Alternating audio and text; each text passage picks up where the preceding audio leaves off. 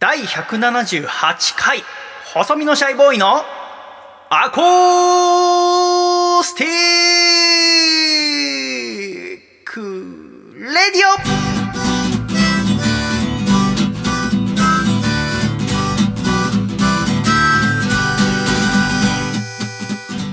シャイ皆様ご無沙汰しております。細身のシャイボーイ佐藤孝義です。第178回細身のシャイボーイのアコースティックレディオこの番組は東京都江東区門前仲町にあります私のジータークーからお送りしてまいりますこの番組の構成作家はこの方ですどうも、笠倉です。よろしくお願いします。笠倉さんよろしくお願いいたしますお願いします。えー第178回細身のシャイボーイのアコースティックレディを収録しているのは2020年5月の30日土曜日の朝8時ですがはい。笠倉さんおはようございますおはようございます。今日の目覚めはどうでしたか？今日の目覚め良かったですね。あー寝る時っていうのははい。家族4人で一緒の寝室で寝てるんですか？場合によるんですけど、最近僕はリビングに、あの、布団、マットレスを敷いて寝てますね。はあで3人は？嫁さんと娘2人はベッドなんですよね。あの、そうなんだ子供二人がちっちゃい頃はみんなで寝てたんですよ、ベッドで。あでも、大きくなってきて、上の子が。ああで、僕も大きくなりつつあるのあで、なんで30手前にして大きくなってんの？だから今は一人でリビングで寝てます。あそうなんだ。はい。へえ。それってどういう話し合いが行われてそうなるの？それでも自然に。事前にですね、やっぱりあの、夜に、その、下の子なんかはね、まだ2歳なんですけど、ああの、ママいないと泣くんですよ。あまあそうでしょうねで、それはやっぱパパだとダメなんで、あそうなんだ はい、リビングですね。あそうなの、はいでも。そうなると朝とかさはい嫁さんとか子供の方が早く起きてきてリビング来ちゃうんじゃない？あー、そうですね。そのパターンもありますね、全然。それでも僕がそれで起きるみたいな。あそれで起きるって感じか、はい。だから今思うとさなんかやたら私はその子供の時早く寝かせられてたわけ、はいはいはい。小学生の時とかも9時には必ず寝てたかあらー、僕もそうでしたね。ってなるとやっぱ朝6時とか遅くても7時には起きるじゃない、はいはい。そうですね。で小学校がない土曜日とかさまあ父さん会社休みだったらお父さんはもうちょっと寝てたいじゃない？いつも朝はい早く起きて仕事行ってさ、だけどやっぱそのお父さん起こしてたんだよねああのお腹に飛び込んだりさくすぐったりしてよみたいなそう、は遊んで遊んでよっつってさ。だけど今もし私がねえー金曜の夜さ終電とかで帰ってきてさ。はい。で土曜日ぐらいゆっくり寝るかと思ったら朝6時に脇腹くすぐられたら本当に頬を張ってしまうかもしれない。絶対ダメだけど。はい！でも、まあ、あの、ありますよ。あの、不機嫌な時ありますよ、全然。あんそうなんもういつもそんな、ね、はい、おいでおいで、みたいな感じで遊ぼうよとは絶対ならないですあね。本当だからその点はいなんかその君のその娘に接してる感じとか見るとすごい偉いなと思うんだよねいやー、まあでも、うん。私もし自分に子供がいたらはい。多分そんなに優しい感じで接してないと思うんだよね でも、あれですよ、あの、外でいる時の感じを見てるからですよ。中では厳しく接する時も全然ありますから。ああだから私 だから自分の父さんとか優しかったんだなって思うんだよね。全然一回も朝6時とかに起こして怒られたことないもんな、えー。くすぐって起こして逆にくすぐり返されてみたいな。私と妹がさ。へー。だから偉いなって思うんだよえ全然ありますよ、僕なんか。もう、あ、ごめん、もう今はやめて。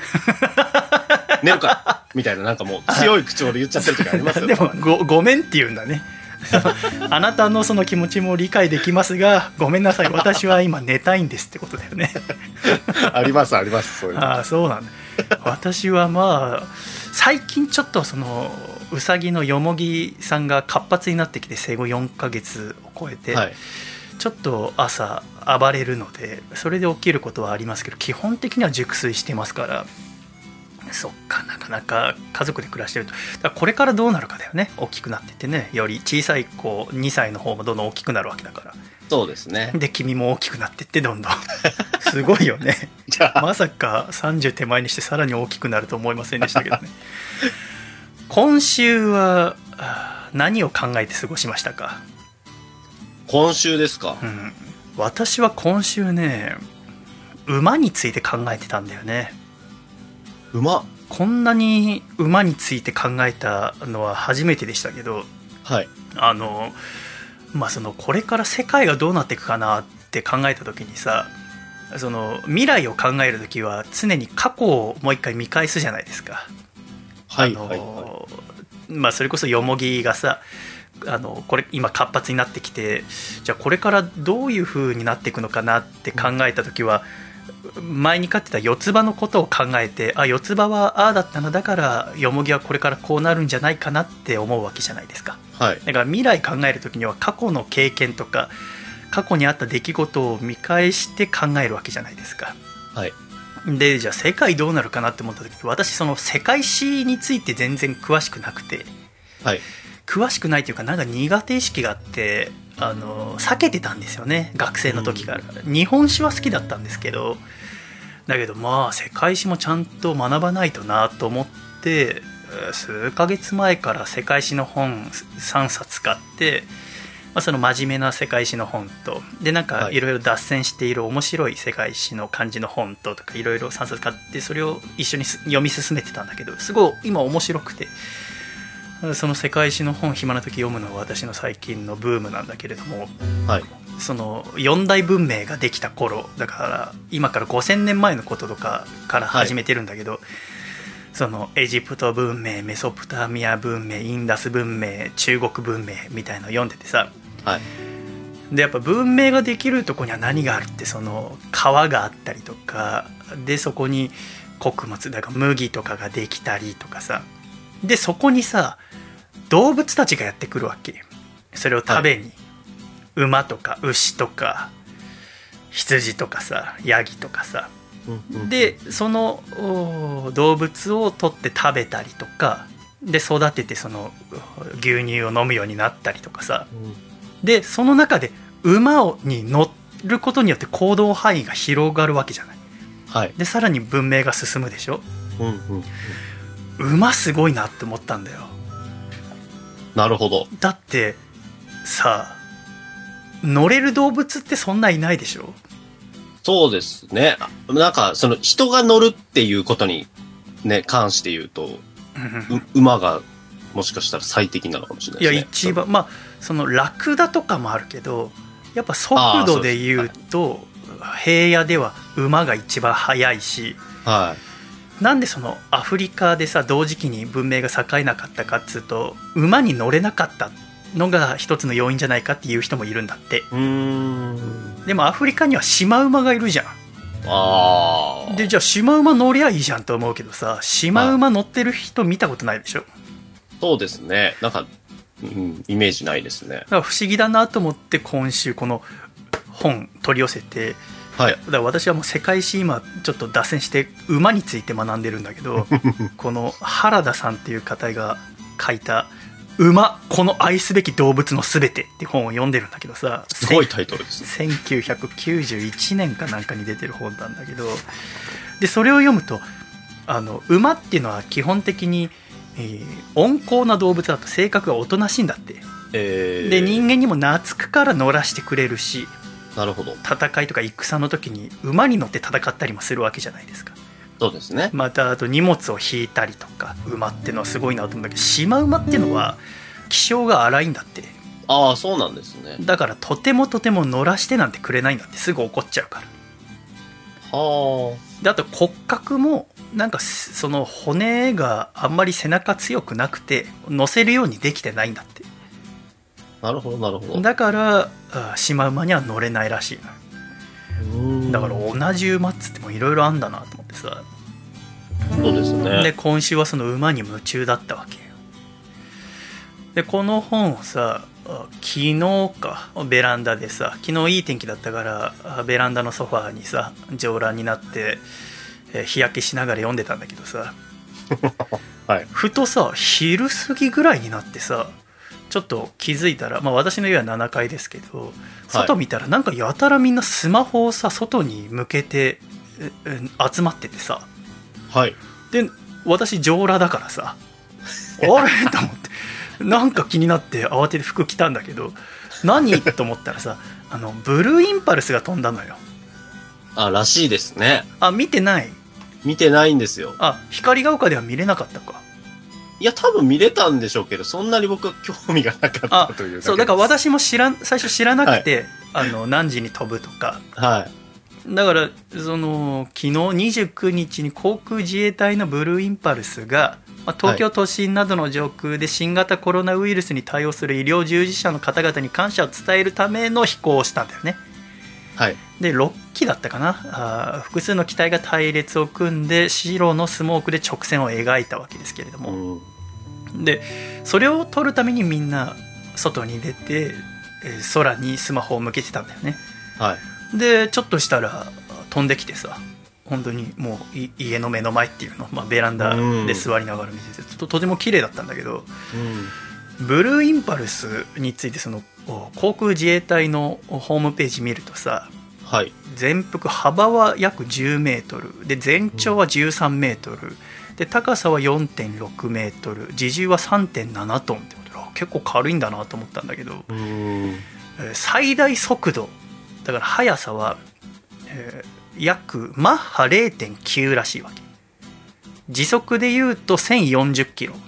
はあはあはあはだから空見てて速えなと思ったんだけどさあの先週話したガメラはさマッハ3だからさ あ。このブルーイン。パルスの3倍の速度で飛ぶ ガメラ速えなと思って早いですね。めちゃめちゃ速いもうほぼ目で追えないよと思って空飛んでてもそう カメラすごいなって思ったんだけどさ最近だからいろいろ外の公園とかでも本読んでるんだけどさはい。私の住んでる門前仲町にそのランドセル屋さんがあってさはい。でそこに週末になるとお,、まあ、おそらく来年とかに小学校に入るであろう幼稚園生だから今の子の家族とそのおじいちゃんおばあちゃんとかが一緒に入ってくのをよく目にするんだけどさはい。自分の使ってたランドセルって今も持ってる？いや、もう、ないですね。あそれはその大阪の実家にも？多分母がそういうのは管理してるはずなんですけど、は僕が実家にここ最近帰った中で見てないので、もうないかもしれないですね。ああれ？君は兄弟は何人いるんだっけ？3人です。妹と弟だよね？そうですね。はい。だから取ってたら君のと妹のと弟のの3つのランドセルがあるってそうでことだよねすね。はい。もう普通の黒のやつとうん赤のやつですね。ああ、はい。それどうしてんだろうねそうですね。まあでも結構象徴的なものですもんね。やっぱりその6年間使うっていうのそうね大きなし買い物じゃないですか、ランドセルって。それは何？値段的にってこと、ああまあそれもありますしね。ランドセルの相場っていくらぐらい？いやでも今すごい幅広くなってますね。あーそうなんだの、オーダーメイドだとね、6、7万から10万円とかですけど、あの、イオンとかで売ってるようなやつだと、もうその半額とか3万円とかで買えたりしますからね。だってその君の上の子は来年小学生になるでしょ？そうですね、はい。あのそのオーダーメイドって何？あの、体格なんてみんな一緒でしょだって。あの、生地から選べるんですよ、今の。ああそういうことか、はい。サンプル取り寄せて、この生地とこの色がっていうので、工房に行ってとか、は注文してっていう形式が多いみたいです。ああのさ、まあ、ランドセル私は真っ黒いランドセルを使ってましたけど、はい。で母さん側のおじいちゃんおばあちゃんが買ってくれたのかなと思うんだけどさはい。あのランドセルの裏側だからその背中に接する面がはい。なんか独特の形というかなんかあの、まあ、クッションみたいのがあるわけじゃない背中の部分に、はいね。でその、のクッションとクッションの真ん中ら辺がちょっとくぼんでてあの V 字型になってたわけそのくぼみがほうほうほうでそこがハイレグみたいな形だったんだよほう。はい。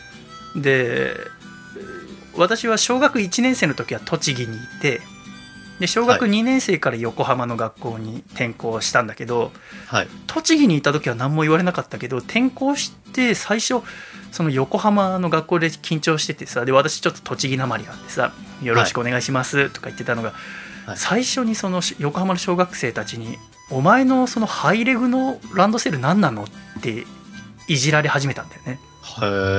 だけど私はそれまずハイレグっていうものを知らなかったしもうそうですよね。はい。私なんて返したらいいか分かんなかったんだけどなんかやたらそれがだんだん佐藤のランドセルハイレグなんだよっつってなんかちょっと人気者になったんだよ、でそれで馴染めたっていうのがあるから私はその、ねランドセルをおじいちゃんおばあちゃんが選んでくれたことに関してはすごく感謝をしてるんでね。ランドセルのハイレグのおかげで横浜に馴染めたっていう 思い出がある唯一の馴染み方だと思います。まあ私も他人で聞いたことはないけど はい。で私は3つ下に妹いるけど妹はだから妹はよ小学1年生からもう横浜の学校に入ったけどはい。やっぱ横浜の小学校で、まあ、栃木の小学校は基本男は黒女は赤みたいに、まあ、決められてたけど横浜の小学校って結構やっぱハイカラというか自由でもう20年前ぐらいの時点で。みんなね女の子は赤の子の方が少ないぐらい。へえ。でうちの妹は確かラベンダー色のランドセルを使ってああ、ました。もうその頃からそういうカラーが。そう。でしかもやっぱあのうん。いわゆるランドセルっていう形のランドセルを使ってる子が半分ぐらいだったかも。しあ、じゃあその、あのランドセルじゃなくても、れなんかリュックとかでもよかった。うん。ってことですね。うん。一応ランドセルっていう形式だけどあの四角い食パンみたいなやつじゃないランドセル。ちょっと横長のとか使ってる子とかもいた、はいはいはい。今どうなってんのかなと思いながら。あそうですね。なんかでも高学年になったら、なんかランドセルをやめて、なんかリュックとかちょっと違うやつにするのがおしゃれみたいな空気感は、あの、20年前ぐらいはあったような気がします。あーだから私はランドセル好きだからずっと使ったんだよね。でしかもそのさあのランドセルのその上蓋っていうかあの、をさ閉じる金具みたいのがあるじゃない。ランドセルの底のところに、はいそこを俺はさくるくる回すのが好きでさ 暇があるとずっとカチョカチョカチョカチョってあれずっと回して閉じて回して。ちいいやつですね。はい。でやっぱさすがに高学年ぐらいになると錆びてきて金具が、ちょっとしカショカショしなくなってきたわけ。あんま心地が良くなかったから、でそれに気づいた父親が「なんだ高橋最近カショカショしてないね」って言って言われて「あそうなんでちょっと錆びてきちゃったからさ」つったら、はい。父さんがあ油をさしてくれたんだよ。錆び取ってから。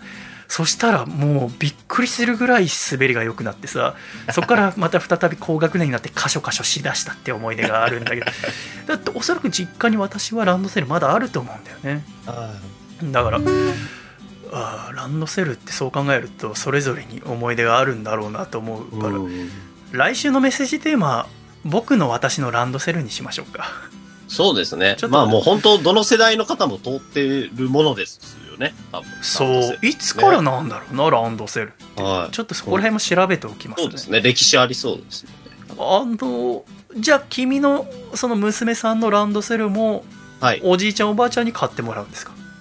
まあ、もらえたらいいねとは会話してるんですけど、あ。まだちょっとあの、はい、お声の方がかかっていないので、あ買ってもらえたらいいねっていうのは嫁さんと。あの、はい、そういう会話には、なんか、まあ、僕たちもそうだったんで、おじいちゃんおばあちゃんに買ってもらってたっていう、やっぱ伝統なのか何なのかわかんないですよね、これが。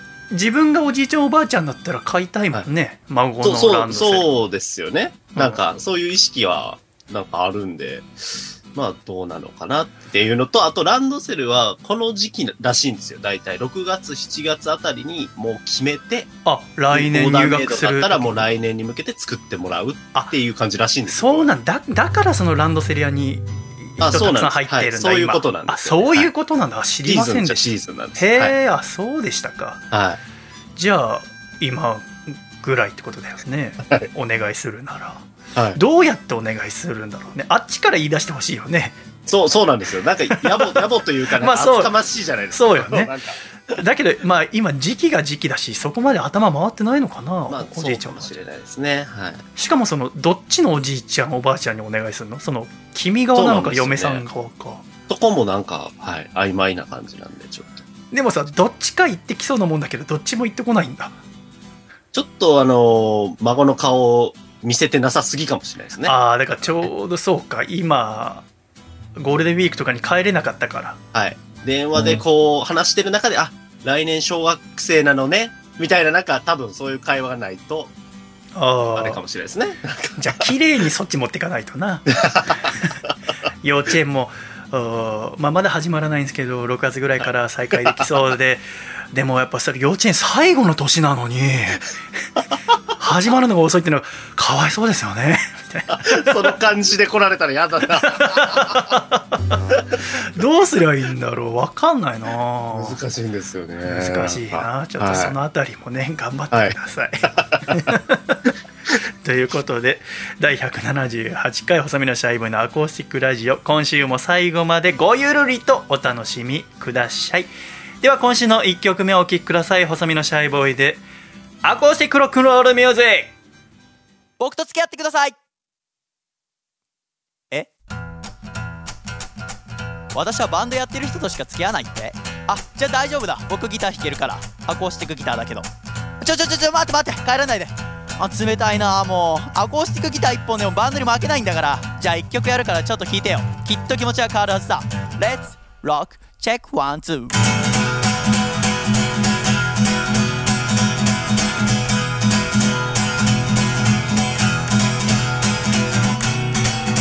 愛しいあの子はロックバンドが好き。付き合う男は絶対バンドマン。でも僕はアコースティックギターしか持ってない。もちろんバンドなんてやったことないでもこんなことでくじけちまうほどおいらの思いはやわではないのだ。あの子と本気でお付き合いしたい。愛しいあの子はロックバンドが好き付き合う男は絶対バンドマン。短いスカート揺らし近づくのは。でかい音で鳴らすロックバンドマン。でもおいらのギターも負けちゃいないのダンプなんかいらねえよ。君の好きな曲弾いてあげるからこっちにおいでよ。踊ろうぜアコースティックロックミュージック。こんなの嫌い？アコースティックロックミュージック愛したいくない？アコースティックロックミュージックこんなの嫌い？アコースティックロックミュージック今夜は返さない。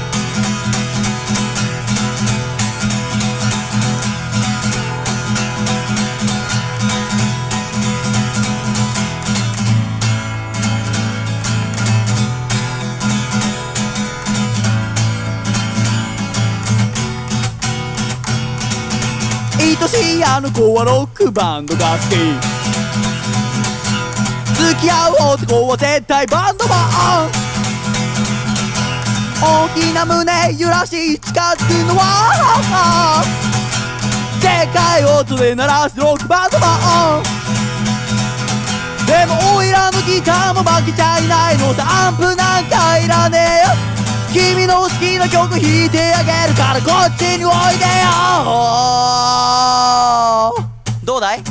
えまだ盛り上がりにかけるって？いやいやそんなことないでしょ。じゃあコールレスポンスで盛り上がろう。おっきな声聞かせてくれよ。 Let's rock check one two come on hey hey hey hey hey hey hey hey hey hey hey heyヘイあーどう？え？かっこいい？よっしゃ！じゃあお付き合い。え？でも顔が嫌い？あーとりあえず踊ろうぜアコー！ティックロックミュージック。こんなのは嫌い？アコー！ティックロックミュージック。愛したいくない。アコー！ティックロックミュージック。こんなのは嫌い？アコー！ティックロックミュージック。今夜は返さない！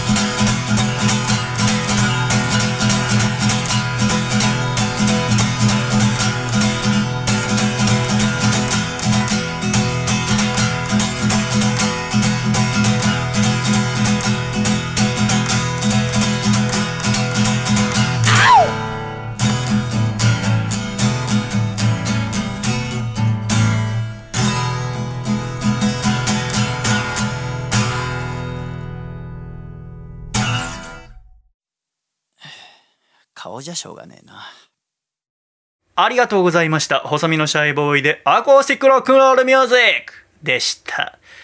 では、ジングルラジオネーム、アマシットさんからいただいた細身のシャイボーイがお父さんと仲直りする方法。お父さん、街にガメラトラックめっちゃ走ってたぞって言ってきたけど、それはバニラトラックだよ。細身のシャイボーイのアコースティック radio。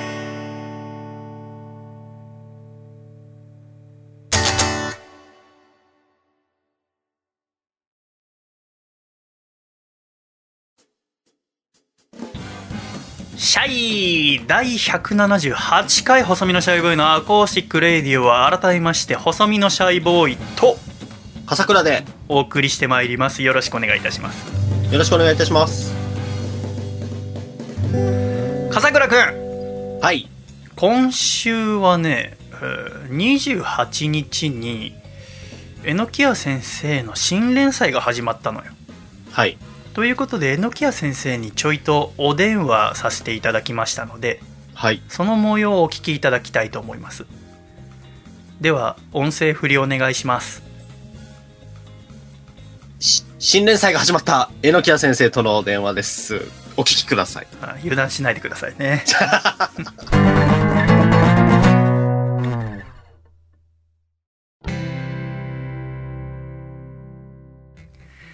シャイということで榎谷先生聞こえますか？シャイご無沙汰してますあ、どうも、ご無沙汰してます。先生お元気ですか？そうですね、割と元気な方だと思いますね。はい。今回先生にちょいと電話つながしていただいたのはですね、うんうん、なんでしょう、はい。2020年5月28日収録している本日ですよはいはいはい。榎谷勝正先生による新連載「1%の恋」がピッコマでスタートしたということではい。お電話させていただきました新連載開始おめでとうございますありがとうございます。おめでとうございますはい。1年前ぐらい書いてましたからね。あそうだったんですか原稿はそうですね。はい私全然知らなくて書いてましたでよ。大体こう新はい連載始まる時ってこれまでそのね読ませていただいたりしてたけど直前に。ああ、はいはいはいはい、ただ今回はなかなかお会いすることができなかったのでそうですね。このピッコマでえ本日配信されるまで私は全然ネームすら見たことがなかったんですよね。そうですよね。で私これ日変わって今日読んで。うん。でこのタイトル「1%の恋」でサブタイトルが「童貞の僕とアセクシャルな彼女」そうそうそうそう。っていうのは先週の時点で知ってたんですよ、はいはいはい。まあ、あのもう発表されてましたからはいはい、はい。でこのタイトル見てでそのコミックナタリーとかには榎谷勝正によるラブコメが始まるって書いてあったからあ、そんなん書いてたんですか？書いてあった書いてあった、だから私はその先生がまさかラブコメ書くと思わなかったし 私はほらラブコメいろいろ好きだからねもともとうんあの小学生の時かな「メゾン一国」を読んで高橋留美子先生あのーそうか。そっからラブコメが大好きになったからね。ただまさか榎谷先生がラブコメ書くと思わなかったっていうのとはい。このタサブタイトルの「童貞の僕とアセクシャルな彼女」っていうところを見た時に私はなんかあーどういう漫画なのかなと思って童貞をいじるタイプのギャグ漫画みたいな感じなのかなと思ったんですよなるほどね。あのラブコメって言ってもいろいろあるじゃないですか、そうですね。ボーイズビーみたいのもあればえードメスティックな彼女みたいのもあれば鈴鹿みたいのもあれば好きだねい。ちご100%みたいのもあれば彼女をお貸ししますみたいのもあればいろいろあるからさからどういうタイプなのかなっていうのは何も予備知識なく今回今日読んだばっかりだったんですけどあ、ありがとうございます。はい。びっくりしたね 重い漫画ですね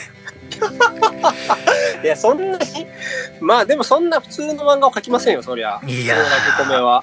いや、ええ。めちゃめちゃ面白かった。もう頭ハンマーで殴られたような衝撃でした。あ、本当ですか？ええ。嬉しい、それは。私はなんかこうあーそう。だからあー私はそのなんていうのあー先生ってほら童貞って言葉結構スッと使うじゃない。まあ一日に一回は言いますね。どんな時にあーみたい言うの童貞が、みたいな。そんな機会あります？もう結婚しててありますよ、それは。こいつ童貞だなとかテレビ見ながら。私はねあの生まれて一度も使ったことがないのよ そうなんだ。自分から発したことはないのへえ。言わなかったっけ？僕と初めて会った時。だから先生と初めてお会いしたのはさその日比ロックフェスっていう先生がその時連載していた漫画のキャンペーンでライブハウスでイベントやるっつって、出版記念イベント本当に細い頃でしょ、細見さんは。私があ筋トレする前ねそう、ガリガリのね。そう大学院1年生の時の気持ち悪かったな、私があー行ってで一目で私が童貞だって分かったわけでしょ？や、わかるよ、そりゃ。童貞だって。でその時おそらく言われたと思うんだよね私もであこの人日常会話の中で童貞っていう人だと思ってすごい嫌な気分になったのを覚えてるんだけど あ、そうなんだ。なんかねまあ別にね悪い日本語じゃないと思うけどなんていうかな私はこのう童貞とかってわざわざ言わなくていいって思ってる人なの日常の中でねわかる。ちょっと言葉として強いよね、確かに。童貞って。まあ D から始まるからかもしれないわドドっていうのがなんか衝撃としてくんのかな確かに。漢字もなんかな。そうなのよこの漢字使うことないからうん。そうそうそう。書くことないからどう？ってさないのよ。ないからさだから私はその先週の時点でタイトル見た時になんかこう童貞をバカにするような漫画だったら嫌だなっていうので今日読み始めたわけうんうんうん。で全然違うじゃない？バカにしてないでしょ、全然。全然してないどころか全その。私はその本当20代後半になるまでだからほぼ30近くなるまで恋愛なんてもんはその無理してするもんじゃないと思っていたしうんうんうん。しかも何ていうかな例えば中学生の頃とか普通に暮らしていてその恋人がいなくてもね、で高校に入っても特に気にしたことはなくてうんうん。で大学入ってから確かに周りに女性経験がない男は減ったなとは思ってたわけなるほどね。でも私の友人はそんなことで私をバカにしたりけなしたりする人は一人もいなかったしいい友達なんだね。またあ私自身がそういう女性経験あるなしでバカにするような人と付き合ってこなかったってのもあると思うのよね。うんうんうん。今のキューって音何？え、言って言った？キューって音聞こえたけど俺俺うん子犬いる？そこ いないいない、俺しかいない。あそう。だからなんていうかな。だからあ私は別に女性経験がない自分のことを恥じたことはなかったわけ。た、だ年を取ってそれこそ大学出て大学院入ってでシャイボーイ始めてで20代半ば後半って入っていくとだんだん私のことをおなんだろうな。変わった人って見る人が増えたのうんうんうん。でもそれはなぜだかよく分かんなかったんだようん、わかるわかる。でもそれは私のことを下に見てるわけだよねその女性経験が自分はあるがないこいつは自分よりういろいろと劣った人間だっていうそっちの方がうんいいと思うよ、うん、でも。その、いい？その、な、その簡単にうんしてない方が俺はいいと思うよ。うん。あーあーまあそこはそのそれぞれの考えがあるから別にそのねえー10代で童貞じゃなくなってようが304050になって童貞でいようが別にどうでもいいと思ってるんだけどただその、えー童貞な人のことをバカにするのは違うと私は常々昔からそして今でも思ってるわけねそれはそうだね。それは本当そうだね。だからそのもしこの先生が始める漫画がそういう童貞、まあ、この主人公の子は29歳で、えーウェブ漫画の編集者の土手くんって子ですけどうん。うこの子のことをバカにしたりとかでこのバカにされながら頑張るっていうような漫画だったら嫌だなって思いながら今日読み始めたわけうんうんうん。全然違うじゃん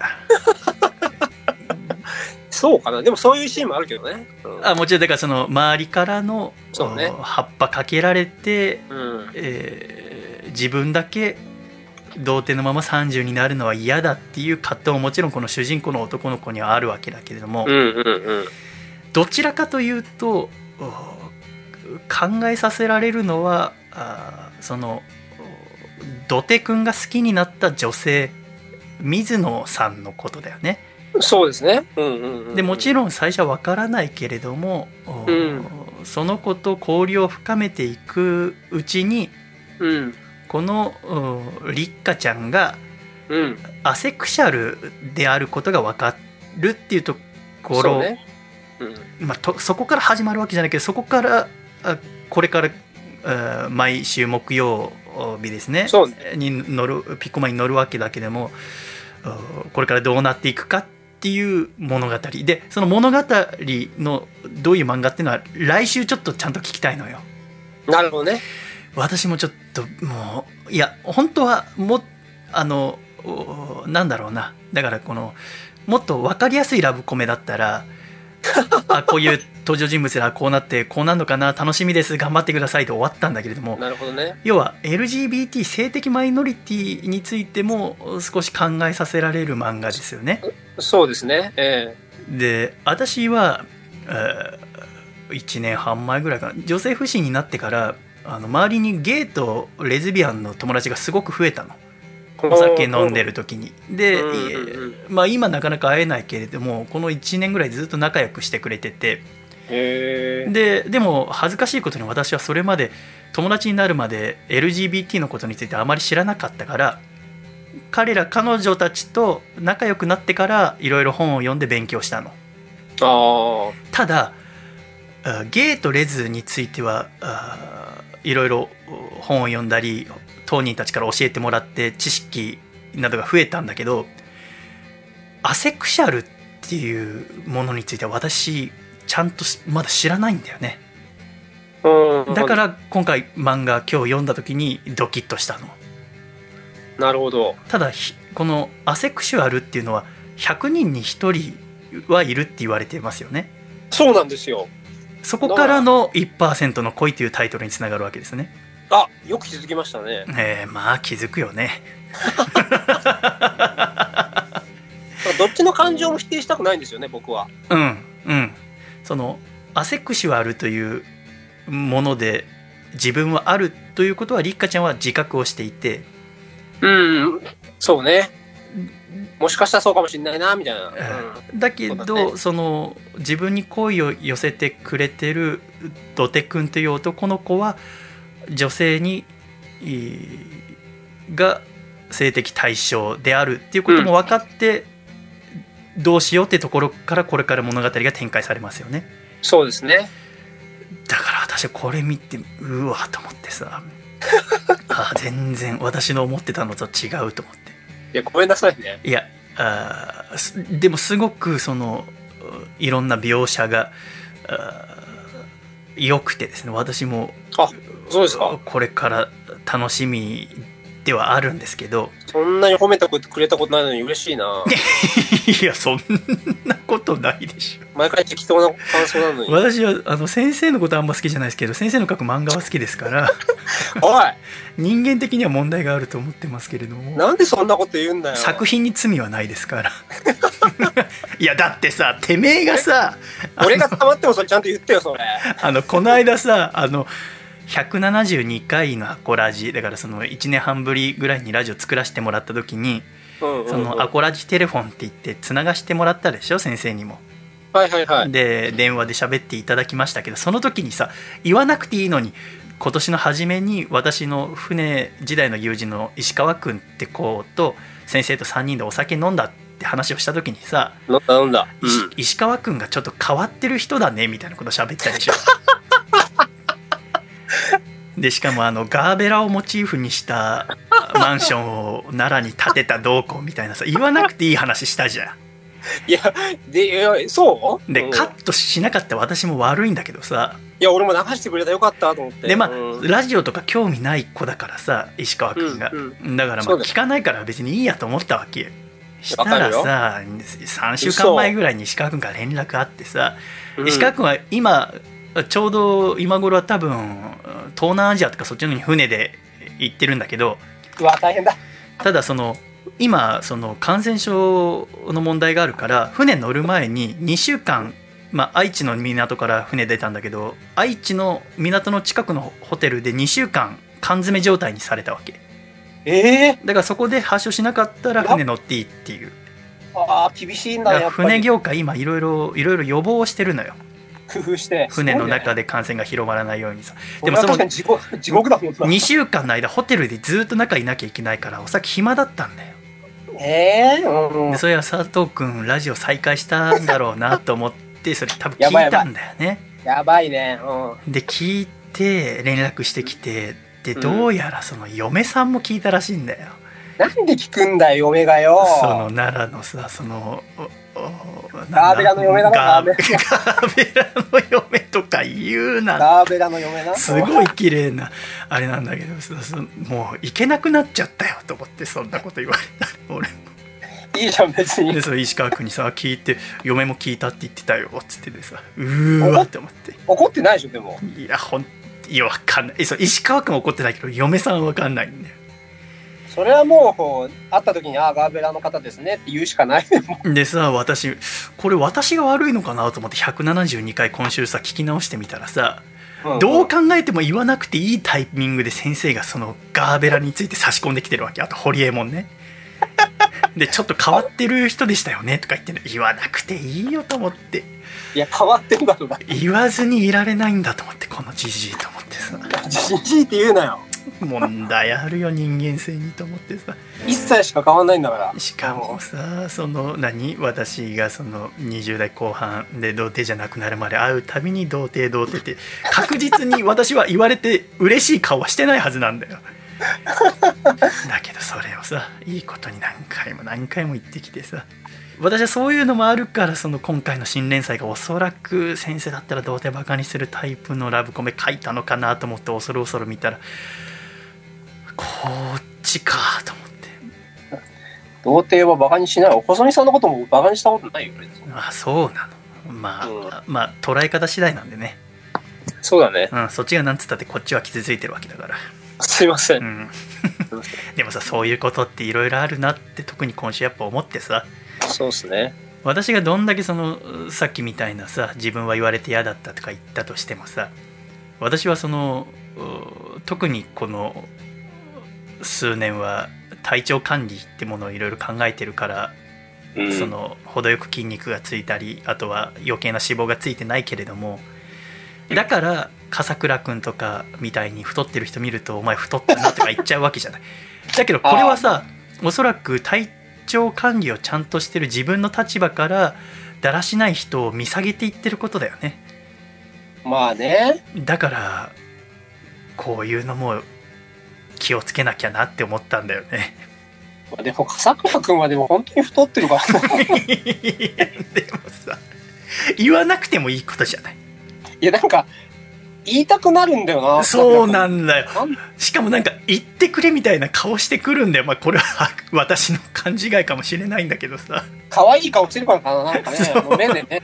そうなんだよあの人独特な人だな、あの人も。そうなんだよなでもさ気をつけなきゃいけないなと思ったんだけどさなるほどね。だからこのまあそのぜひこの今週から始まった連載のこの1%の恋童貞の僕とアセクシャルな彼女はピッコマっていうネットで読めるサイトで始まりましたからぜひこの漫画を読んでみていただきたいんですけども先生にはこのほ漫画の内容は来週お伺いしたいのではい、わかりました。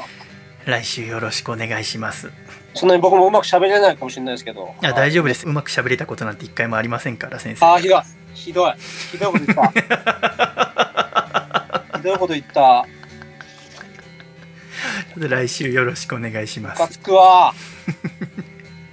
カナダ人に寝取られたくせに。おいお前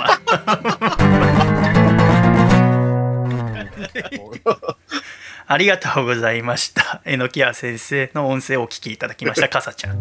はい。そうまあ元気そうでよかったんですけど、まあ本当相変わらずというね、感じで。そうですねまあそうですね。あのーまあ先生の新連載がちょうど一昨日今収録している時から考えると一昨日始まってで、はいまあ先生の都合とか私の都合でその撮らしていただくのが、まあ、その当日ってことになっててはい。でいつもだったらその取材させていただいてからあラジオを録音するんだけれどもはい。今回に限っては時間がなかったわけうんうん。その前もって会って原稿を読ませてもらったりとかできなかったしはい。だからちょっと不安ではあったんだけどそのラブコメっていうことだったからラブコメに関しては知識がある程度あったから読者としてねはい。だからなんとかなるだろうと思って28日になってでピッコマでこの1%の恋童貞の僕とアセクシャルな彼女っていう作品を初めて読んだわけはい。で読んだ時にやばいと思ったわけこれ普通のラブコメじゃないと思ってはい。そうですね。はい。でえー本当だったらちゃんとそのアセクシャルというものについて理解してから先生に作品の深いことを聞きたいんだけどもう数時間後には録音しなきゃいけないっつってはい。でじゃあ来週に伸ばさせてもらおうかでもやっぱりこの連載が始まった週に告知するのが一番効果的だってことで撮った結果うお聞きいただいた音声のように私がたどたどしながらあ最初喋り続けるということになってしまったわけですけれどもはい。やっぱあ知識がないっていうのは恐ろしいもんで、うん。えーやっぱ知らないものが目の前に出てくると怯えたりとか怖がったりとか時によって怒ったりすることもありますけれども、はい。でちゃんとだからあそのお知らせだけ今週させてもらってその内容については私ちょっと1週間でちゃんと学んでくるから来週お願いしますって先生にお願いして来週またあ出ていただくことになったわけですけどねはい。だけど、えーこのアセクシャルってどういうものか知ってます？なんかその、ね、新連載読ませていただいた中だと、こう無性愛者みたいなう。んこう表現がされてましたけど、僕も全然知らなくて、ああそうか。今もなんなら全然知識としては知らないという状態です。はあアセクシャル。そうか。で私もそうなの、ただこのおアセクシャルっていうものを理解するにはあ LGBT 性的マイノリティについて基礎的な知識がないと理解できないのよ。はい。であの私はその、まあ、先生との会話の中でも言ったんだけど1年前ぐらいにたまたまお酒飲んでてで隣にいた3人組がゲイのグループででたまたま仲良くなったの、うーん。でそこからレズビアンの子たちとも仲良くなってはい。ただ私はその人たちとどう接すればいいか最初分かんなくてすごくいい人たちだけどはい。あのその人たちは性的マイノリティだけどはい。うん。ゲイの人たちはレズビアンの人たちのことも理解してるわけ、はい。でレズビアンの子たちもゲイの人たちについて理解してるの。はい。だからお互いについて理解してんだけど私だけちゃんとした知識がなくてうなんか、それこそさっきの榎谷先生との会話の最初じゃないけどコア語は接してたのよ。いい人だなと思いつつ、だからそこのコミュニティの中では私がマイノリティだったわけ。だからこれはちゃんと理解しなきゃいけないなっていうことで1年前ぐらいにいろいろ本読んでノート作ってで私はそこからすごくいい友人関係を構築させてもらってるのよね。はい。だ。からやっぱりその分かんないことがあったら正しい知識を身につけるということ、うん。でその身につけた知識が正しいかどうか当人たちに確認して時間が経つといろいろ変わるから文化とかその接し方とか社会の在り方っていうのは。そうですね。だからアセクシャルについても考えるときにまずう基本的な LGBT の知識があるのとないのとではあ先生から聞けることもまた変わってくるし作品の楽しみ方も変わってくるあただまあ作品を読む時は別にその知識がなくても作品として楽しむことはできるけどねはい。ただいやっぱりアコラジとしてはより深く知りたいから先生のはい。作品については、だからうん今週は LGBT のすごく基礎的な知識について話したいと思います。私がはい。1年前に調べてで今週また電話で友達に確認して今どうなってるのっていうのを新しくしたあシャイノートを使って喋りたいと思いますけどね。はい。だから本当に基礎的なことだからでちなみにこの LGBT のこと性的マイノリティのことを考えるときは怖いものとか難しいものとかを考える感じで考えなくていいわけ。うん。もう私たち人間のことについて考えるってことだから。ただあの必ず知っておいた方がいいって私はやっぱ思います。そのそれはなぜかっていうともし仮に、えー多数派に自分がいたとしてだマイノリティの反対多数派多数者ですけど、はい。それを英語で言うと何ですか？マジョリティ。そうですね。だからはい。自分がマジョリティ側にいたとしても、ある日自分の大切な人や自分の子供があ性的マイノリティであることを告白カミングアウトしてくれた時に正しい知識がないと正しく接することができないじゃないですか。でね。カミングアウトしてくれるっていうのは自分のこと私のことを信頼してくれてるってことなのにうん。で実際に私は今年に入って初めてカミングアウトされたことがありましたがその時は、あ1年前に私は知識を得たから正しく接することができて今でもそのことをちゃんと接することができてるわけはい。だからもし今週は本当に基礎的なことだけ喋るからそこの中で知らないことがもしもあったら自分で本を購入したりホームページを読んだりして正しい知識を身につけるっていうことはとてもいいことだと思います。っていうそのう導入のことだけ今週は喋りたいと思います、はい。まずじゃあ LGBT とは何かっていうとですよかさちゃん。はい。性的マイノリティのうち特定の人々を頭文字で表してそれを代表する言葉ですね。はい。でこの LGBT っていうのは、うん、4つあるけど、うん、まず LGB は性的指向のことを指すの。はい。性的指向っていうのは性の的の指の向きで性的指向ですね、うん。で最後の T っていうのは性自認。えー性を自分で認めるって書いて性自認ですけどのことを T は指してるわけ。で、はい。この性的指向と性自認についてはまた後ほど喋りますけど。まずじゃあ、L は何かっていうとレズビアンですねはい。女性に性的あるいは恋愛の感情を抱く女性を指しますはい。G はゲイ男性に性愛感情を抱く男性のことですねはい。で B はバイセクシャル、はいえー男女どちらにも性愛感情を抱く両性愛者の方のことを言いますはい。このような人々と対照的に自分から見て異性に性愛感情を抱く人々のことをヘテロセクシャルと言いますはい。だから私はあー自認している性が男性でえ性愛感情は女性に対して抱くので私はヘテロセクシャルということになりますはい。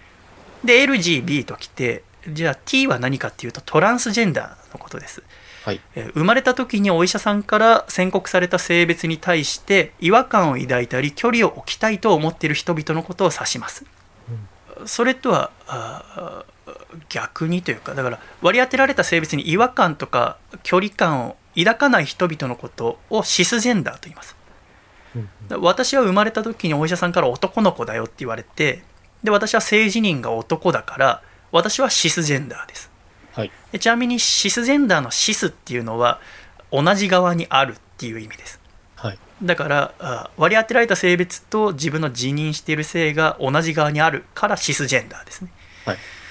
だからそのさっきかさちゃんが言ってくれた多数派？あマジョリティ。だから性的マジョリティ。って言われる人はヘテロセクシャルかつシスジェンダーな人を指します。はい。えーその LGBT という呼び方を今紹介しましたけれども性的マイノリティを代表する言葉がこの LGBT という言葉でその呼び方では漏れてしまう性的マイノリティもいるんですねうん。体の性別の特徴が男女どちらとも言えない場合のインターセックスだったりとかそして男女どちらにも性的な魅力を感じない場合のアセクシュアルという人々。うん。アセクシュアルの「あ」っていうのはセクシャルの前に大文字の A をつけるんだけどこのはい。A は、あー無を表す窃盗語ですけどね。うん。だからこういう人たちも性的マイノリティだけども、一般的に性的マイノリティっていうと LGBT って言われていて、はい。だけどこの LGBT っていうのがイコール性的マイノリティかっていうといろいろ違うんだけれどもだんだん世間ではこの LGBT っていう言葉が広まってきているからこの LGBT っていう代表した言葉の中にインターセックスとかアセクシュアルも入っていると考えるのが最近の一般的なそれこそおマジョリティ側の考え方でいいと思います。はい。他にまあ接頭語の言葉が今出ましたけどおバイセクシュアルのバイっていうのは2つのを意味する窃盗語なんですね。だから男さもなければ女っていう性は男女どちらかであるっていう男女二元論を前提してる。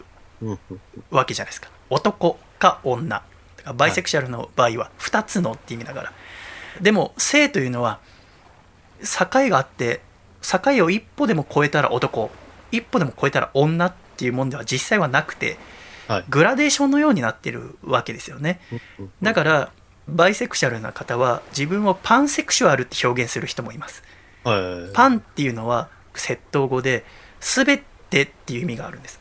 だから自分はあ2つの男も女もっていうんじゃなくてパン全てのって表現する人もいるんですバイセクシュアルの方の中に。は、はい。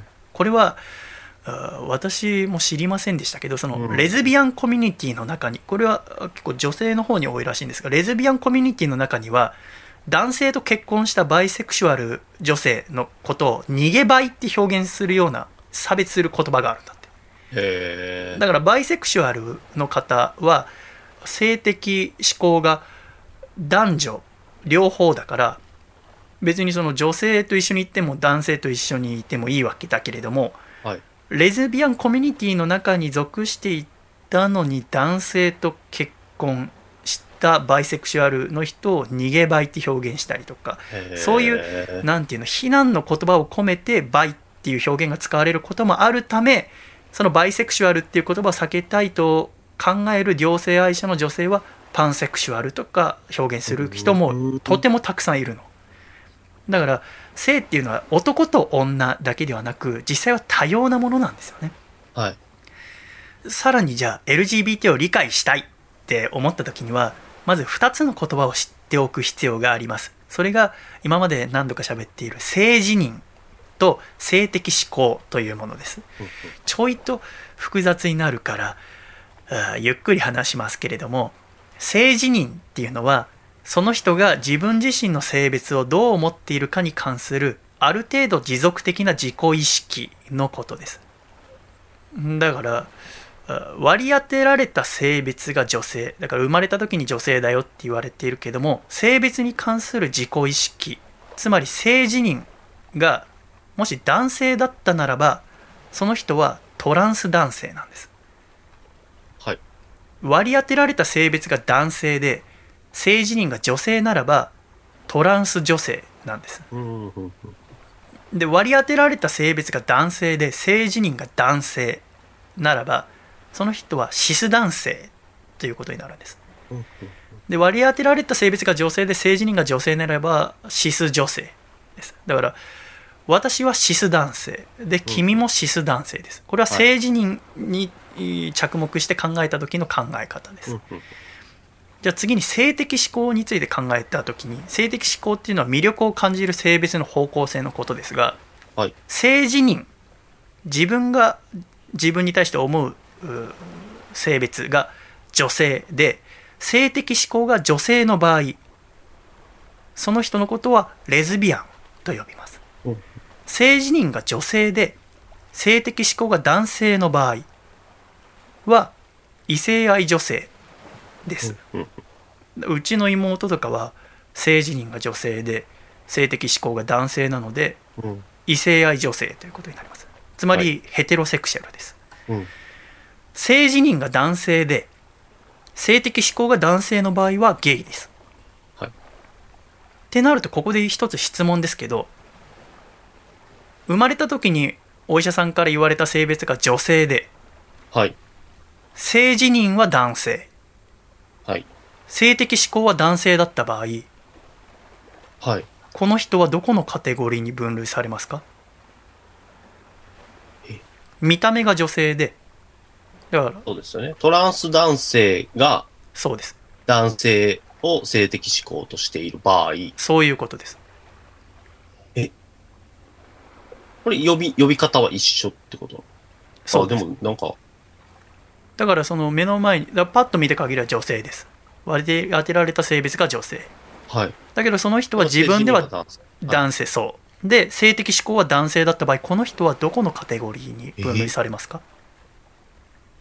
え、ゲイになるそうです。そうです、はい。そうです。はいはいはいはい。つまりこの自分が何者であるかその人が何者であるかっていうことを考えるときは本人のアイデンティティを尊重するんです。だからその人は自己を男性だと考えていて男性を好きであるため、ゲイなんですはあ、はあはあはあはだ例えばじゃあ私でね見た目が私であ、はい。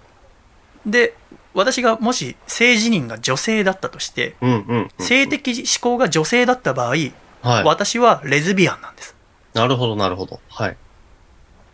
だから今のこのちょいと長かったけれどもここで何が言いたいかっていうと、うん、うん。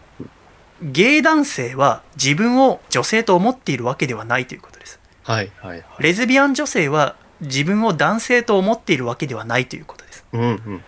これはテレビとかで特にお姉の方々とかが、はい出てる影響でゲイっていうのはお姉言葉を使うと思っていたりとかはい。っていうはい、誤った考えがどうしても出てしまうんですけど、うん。じゃあゲイの人が必ず女装をしたがるかっつうとそんなことは一切ないわけうん。あの私が銀座で流しを始めた時にずっと私の世話をしてくれたのはお姉のバンビさんって人でバンビさんは世間的にもオンライン的にもカミングアウトをしている人だけれどもはい。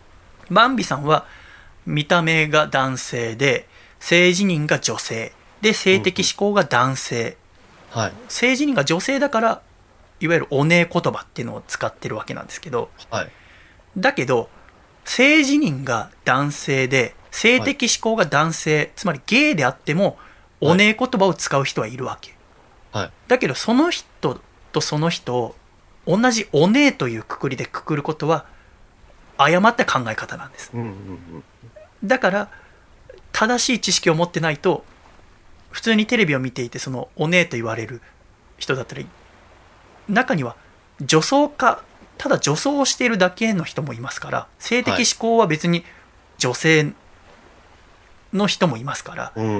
だからテレビとかで得た知識は LGBT の方々について考えるときは一回なしにした方がいいと思います。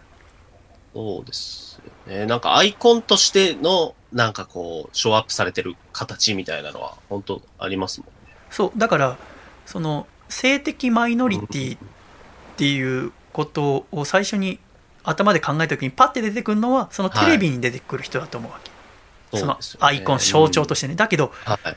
それは一回ゼロにした方がいいと思います、うん私はそこのイメージがあるし好きないわゆるお姉タレントという人もいたから、私は。だからはい。最初全然本に書いてあることと自分の意識が一致しなくて、ちょっとパニックになったんだけどあ、はい。一回テレビのことはなくそうって思ったら分かりましたのではい。つまり自分が思っている性的マイノリティってものは必ずしも正しいとは限らないっていうことですね、うん。おそらく往々にして間違えてることの方が多いと思います。少なくとも私はもう根本が間違っていましたけど。うん。他に、えー自分の割り当てられた性別が女性であることっていうのに違和感を抱くけど男性になりたいわけじゃないって人もいるわけです。はい。自分は生まれた時男って言われたことに僕は違和感を感じているけどでも別に女性になりたいってわけじゃないって人もいるわけ。これらの人々を総称して X ジェンダーと言ったりします。へだからそのうん男女とか性自認が男性的指向が女とかさっき言ってしまったけどそれも厳密に言うときっぱり分けられるわけじゃなくてーうん。グラデーションのように曖昧なところの人もいるわけはい。でかつバイセクシャルパンセクシャルの人もいるから私が、えー3年ほど前にタイに23週間行ってそこでいろいろお性の分類についてタイでの聞いた時に何十種類っていう呼び方があったのうんうん。でも私はゲイとレズぐらいしかその時知らなかったからはい。ちょっとびっくりしたんですよねうん。だからその性自認が女性で見た目が男性だけど性自認が女性で性的指向が男性だった場合自分は女性だと思ってて恋愛対象が男性だった場合その人ははい。旗から見るとゲイに見えるかもしれないけどはい。見た目が男性で男の人が性的指向だからうんだけどその人はゲイじゃなくてヘテロセクシャルなんですおなるってことですよね。性自認が女性だから。そうだから見た目だけじゃ分かんないんです、うん。だからこそありのままのっていう言葉をそのままし受け取っちゃいけないんですよありのままのっ。ていう言葉はマジョリティ側の言葉であってうんうん。マイノリティの人がありのままで言ったら理解できないんですマジョリティ側はだからあ正しい知識を得ないと親しくなれないんですよ。私たちがなぜ普通に社会で暮らしてるかっていうとマイノリティの人たちがマジョリティ側に合わせてるからです。だから私が普通に小学校に入って暮らしてる時トイレは男と女しかなかったわけだしはい。で私は自分の周りに性的マイノリティの人なんて一人もいないと思って育ってたけどうんうん100%いたんですうん。うん。ただその人が声を上げたりすることができなかったり上げる環境というものをちゃんと用意してあげられなかったから私はの周りには一人もいないと思ってたんですその、はいシャイを始めて、えーバンビさんとかと会うまでねってなると誰か大切な人友人や自分の子供だったり家族だったりがあカミングアウト告白してくれた時にちゃんと受け止めてあげたいじゃないですかそうですね。大切な人を守るためには知識がないといけないですから、うんこの後はカミングアウトについて喋りますが今回喋るのはカミングアウトのやり方ではなくてカミングアウトをされた時にいわゆるマジョリティ側の考えとしてどういう受け止め方があるのかってことです、はい。だからもしもカミングアウトを悩んだり迷ったりしている方は専門の窓口に電話して自分の気持ちをや考えを整理するのが一番いいです。その LGBT に関する悩みの相談機関っていうのは、まあ、寄り添いホットラインっていうのが一番有名だと思いますけど24時間通話料無料で受付してくれてますからそういうところに電話してえ自分の考えを聞いてもらったり整理するのが一番いいと思いますだからカミングアウト受ける時っていうのは相手はいろいろ悩んで、えー準備をして行ってくるわけじゃないですかはい。だけどこっちは急に言われるわけじゃないですかうん。だからこっちはいつ言われても正しく接することができるように準備しないといけないんですうん。知識がないと慌てたり動揺したり怒りを覚えたり落胆したりとかそうするとせっかくカミングアウトしてくれた相手の信頼感を損なう原因になってしまいますから。でその寄り添いホットラインの人の話とかを聞くとまずカミングアウトをされた時は相手の話をしっかり聞くこと。でその時にアドバイスとかはしないこと。うん。こうしたらいいと思うよとかそうだったんだとかあとは表情を崩してマジかとかそういう反応をしない。まずしっかりと聞いて相手が全部話し終わった時に話してくれてありがとうってうん。そうしたら相手が何をしてほしいかを言ってくるからもしも質問してきたらそれに答えるということでいいわけですよね、で知識がないと誤って行動を起こしかねないんですあの私がじゃあ例えば笠倉君にカミングアウトをしてはい。それを君が嫁さんに喋った場合うん。うん。これをアウティングって言いますはい。私がカミングアウトしてそれを喋んないでねってもし言ってなかったとしてもうん。それは喋っちゃいけないんですうん。カミングアウトされたことはこのアウティングっていうのは死をも招く危険性があるのでうん。カミングアウトされた時は誰にも喋っちゃいけないってことを覚えておかなきゃいけませんうん。もし自分の中で抱えきれなくなったらばどうしたらいいですか？まあ、それこそ、ホットラインそうですそう相談す相るべき談機関ですよね。に電話するんです抱えきれなくなったから嫁さんにとかあー私の知らない笠倉くんの友達に笠倉くんが相談すればいいってもんじゃなくてうん。誰かに言った時点でそれはアウティングになっちゃうんですうんうんだからもし抱えきれなくなったりしたら相談機関に連絡するんですうん。あのこれはあのセッション22っていう TBS ラジオのラジオ番組がすごく LGBT については丁寧に扱ってるので、うん。過去の放送とかはラジオクラウドでも聞けますから、ぜひ気になったら聞いてほしいですけどあの2015年に都内の国立大学においてある男性がアウティングをされた後に転落死をするって事件が起きたんですよね。これアウティング事件って言われてますけど、うん。2015年だから5年前の4月に A さんっていう男性がいてこの方はゲイなんですけど、うん。同じ学校の友人だった男性に LINE で「俺はあなたのことが好きだ付き合いたいです」って連絡したの LINE で個人 LINE でねうん。でしたら B さんは異性愛者ヘテロセクシャルで付き合うことはできないけどこれからもいい友達でいてほしいって A さんに返したのうん。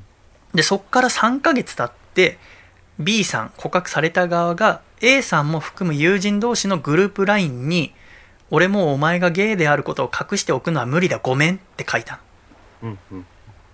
これはだからそのグループ LINE で複数の人が見ることができるからこれがアウティングになるわけですよね、うんでそれ以来 A さんっていうのは体調崩して鬱になって心療内科に通院するようになって1ヶ月後学校の校舎から転落死をすることになるうん。だこのアウティングというものがあどれほど性的マイノリティの人カミングアウトをした人に対して負担になるかっていうのは、マジョリティ側からするとなかなかわからないんですよねうん。だからこそアウティングの危険性だったりとかあ LGBT 性的マイノリティの人々の知識を持っておくってことが大切になるわけですはい。正しい知識を得ることによって大切な人を守れたりとかうん。正しい知識があるとパニックにならずに済むから。もし今週喋ったことで知らないことがあったならば周りに LGBT の方がいない方であればあるほど正しい知識を身につけることがとても大切なことだし自分のことも相手のことも守ることになると思うのでいいと思いますってお話です。うん。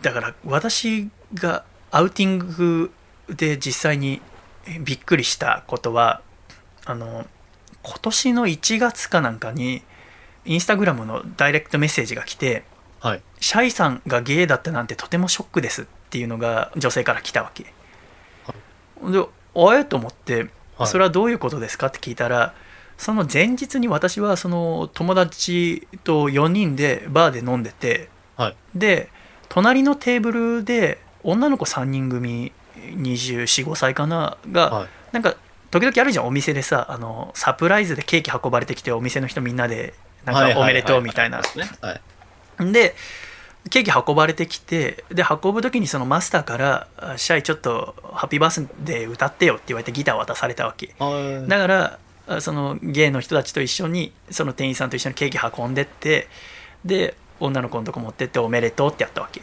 はい。で盛り上がって最後に記念にっつって写真を撮ったわけうん。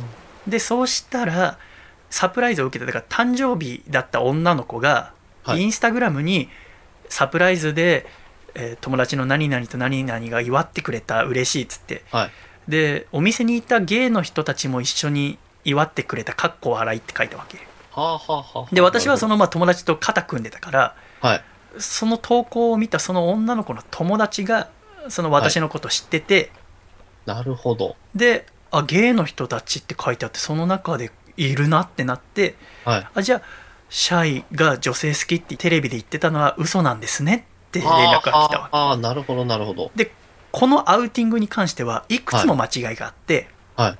まず仮に私があー男性を好きであっても何も悪いことじゃないわけですはい。あの女性を好きって番組で言ってて、はい。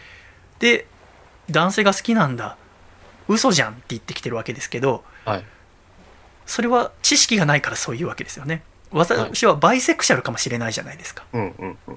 まずそこが間違えてるっていうことと、おその投稿した本人もその、お許可取ってないのにままずゲイとか関係なく写真を載せちゃまずいけないっていうこと、は載せるならば許可が必要だしい。はい。載せる時にゲイっていうその性的マイノリティのことを書いてはいけないんです、はい。書くことはアウティングになるわけではい。で私の友人たちはゲイであることを自分の友人にカミングアウトしてるし職場でもカミングアウトしてるしオンラインでもカミングアウトしてるから結果的には問題なかったけれども、うんうんでもいいことではないのに私は連絡してその投稿は消してくださいってお願いしたわけうんうん。このオンラインでのアウティングっていうのは非常に問題になっていて、うんうん。友達同士ではカミングアウトしてるけどオンライン上ではカミングアウトしてないっていう性的マイノリティの人もたくさんいるわけはい。だから SNS との付き合い方っていうのも学ばないといけないわけですよねうん。で私は今年入ってさっきそのカミングアウトされたんだって話しましたけどはい。友人からこれもお本人に許可なくやったらアウティングですうんうんうん。カミングアウトされたんだある人からっていうのもアウティングになります。だからはいもちろん私は許可を取ってます。ラジオの中ではい。名前とか出さないから喋っていいっていうことで理解がひ広がるなら全然構わないよって言われたので喋りましたけど、だからいつカミングアウトを受けるかっていうのは私たちは選ぶことはできないから、はい。正しい知識を持っているとより人に優しくなれますよっていうことです。はい。ありがとうございました。来週は榎谷勝正さんに出ていただきますのでよろしくお願いいたします。では一曲お聴きください。細身のシャイボーイで。恋なんてしなくとて。弱気にキックのビートルズ。酒とビートルズ。つまみなんていらないわ。教えておくれビートルズ。頼むビートルズ。慰めなどいらないわ。恋なんてしなくて。生きてゆけるって笑っていなしたらいいんじゃない？恋なんてしなくて。道足りてるってさらで言えんならいいんじゃない？遅れてくるよヒーローなぜにヒーロー遊びなんていらないわ。叱っておくれヒーロー頼むヒーロー偽善なんていらないわ。いつの間にやら迷っちまっているんだ。過去の決断すべてが間違っているような気がしてきて。はいつの間にやら絡まっちまっているんだ。求める答えは正しくなくていいの恋なんてしなくて。生きてゆけるって笑って生きたらいいんじゃない恋なんてしなくて。道足りてるってよかって見せたっていいんじゃない？yeah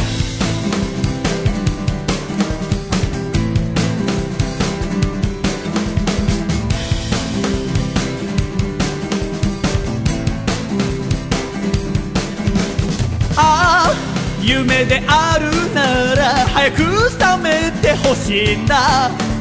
過去に犯した過ちが乗り占拠してしまうその前は泣いて済むならどうか許してほしいんだ。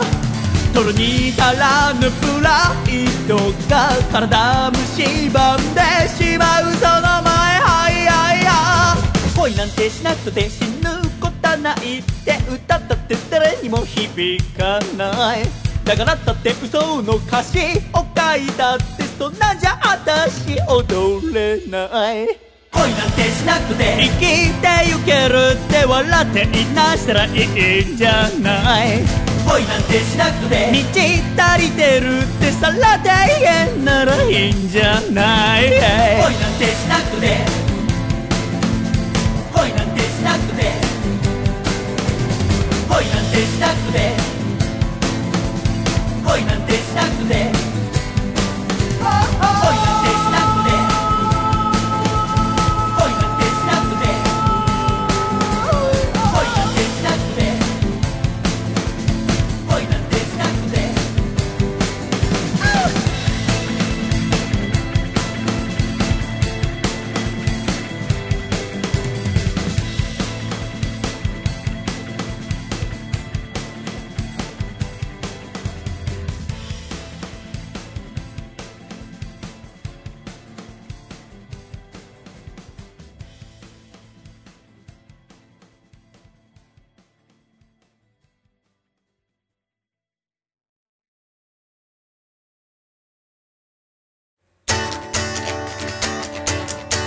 東京都ラジオネームきーちゃんにのいちご姫。さんからいただいた細身のシャイボーイがお父さんと仲直りする方法。お父さんロケット鉛筆に乗って一緒に宇宙に行こうよ。細身のシャイボーイのアコースティックレディオ。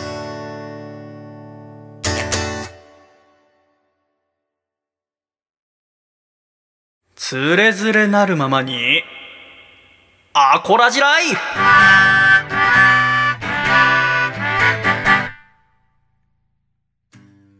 つれづれなるままにアコラジライフ。このコーナーではアコラジっ子からいただいた日々の生活にまつわるお便りやふと思ったことなどを紹介してまいります。笠倉さはい。ん、よろしくお願いします。よろしくお願いします。えー今週1通目、こちら静岡県のラジオネームよさんからいただきました。たけちゃんのゲスト会、ハリーポッターの話を聞いて本を買って読んでみました。だと、あ素晴らしいね。はい。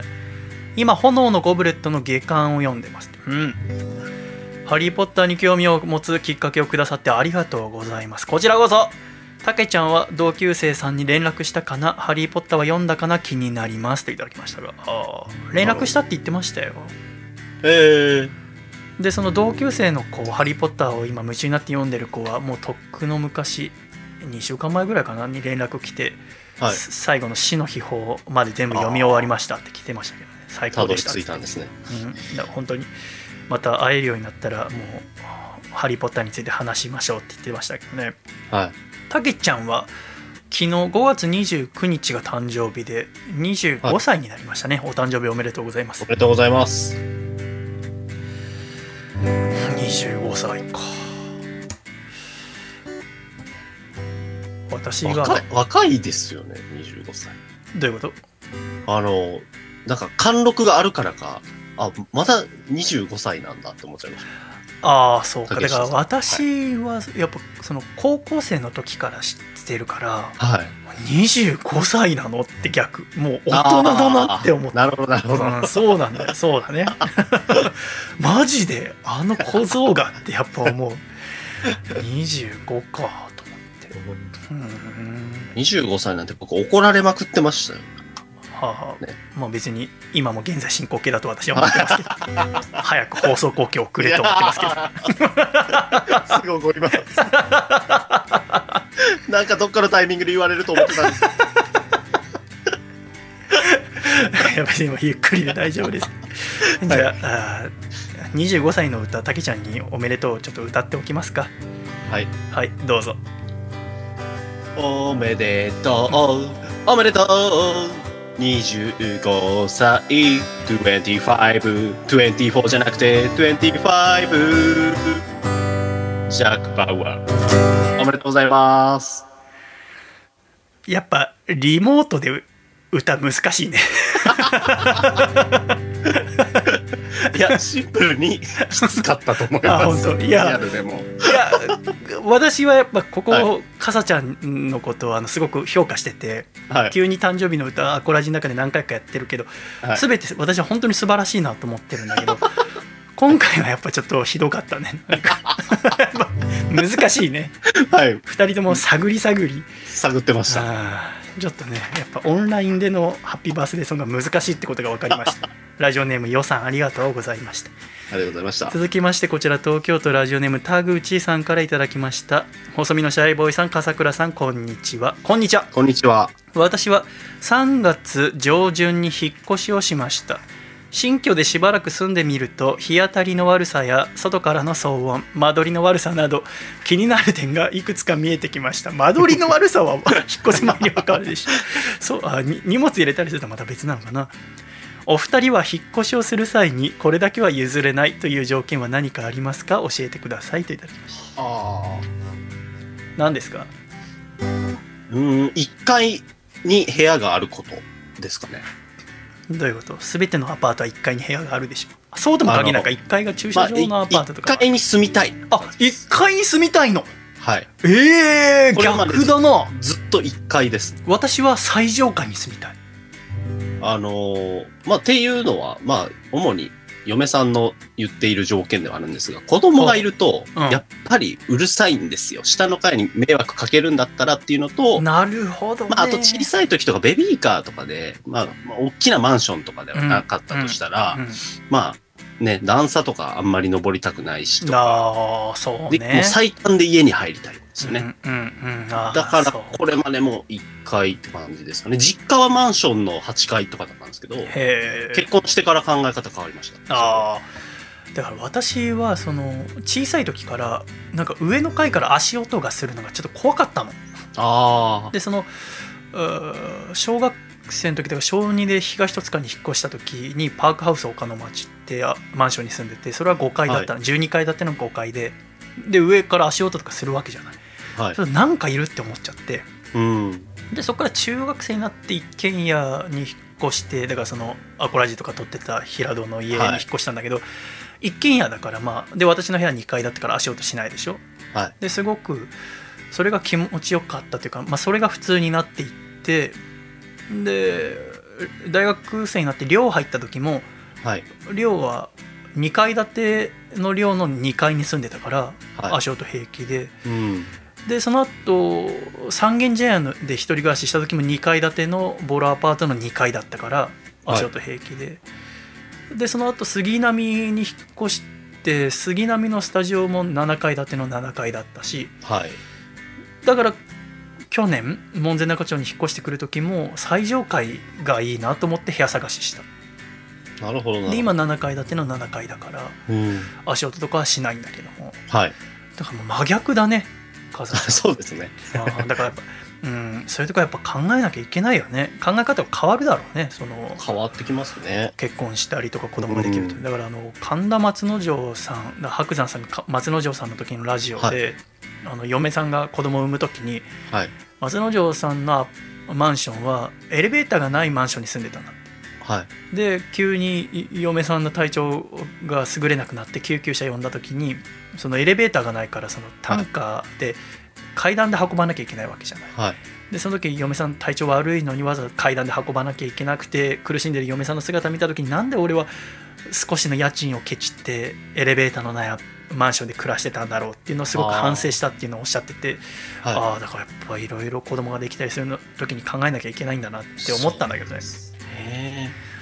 まさに。第1回1回か1回私は私はそうねそうだね。だから変わるんだろうな これから。一人いる限りは私は最上階がいいな。